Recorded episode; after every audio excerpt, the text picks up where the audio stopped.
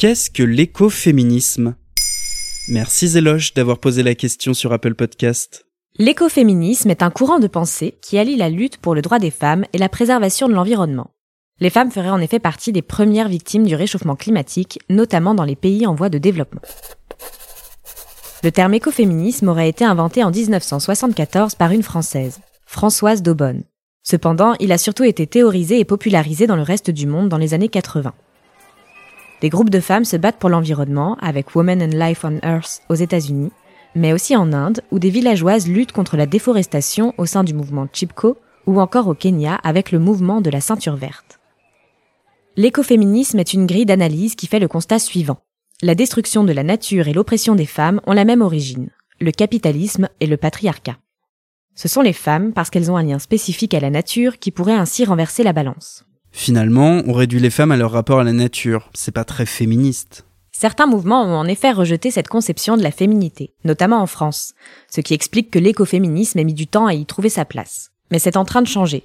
Les écoféministes retournent le stigmate.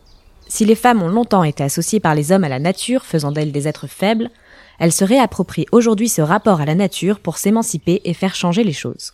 Oui, enfin, face au réchauffement climatique, hommes ou femmes, on est tous dans le même bateau. Ce n'est pas si certain. Les femmes seraient en réalité les premières touchées par le dérèglement climatique, surtout dans les régions pauvres.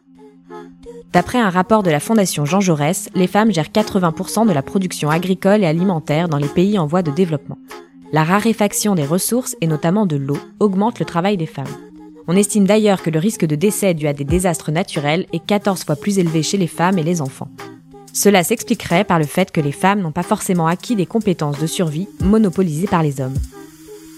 Alors les femmes ont fait de l'écologie leur terrain. Les ministres de l'Environnement sont souvent des femmes et les militantes sont très médiatisées, à l'exemple de Greta Thunberg ou de l'une des figures de l'écoféminisme, l'indienne Vandana Shiva. Soit on construit un futur qui inclut les femmes, soit l'espèce humaine n'a pas d'avenir sur cette planète. Cependant, certaines féministes s'interrogent. L'écologie est-elle une lutte collective ou bien deviendrait-elle une charge mentale supplémentaire réservée aux femmes? Voilà ce qu'est l'écoféminisme. Maintenant, vous savez. En moins de trois minutes, nous répondons à votre question. Que voulez-vous savoir? Posez vos questions en commentaire sur toutes les plateformes audio et sur le compte Twitter de Maintenant, vous savez.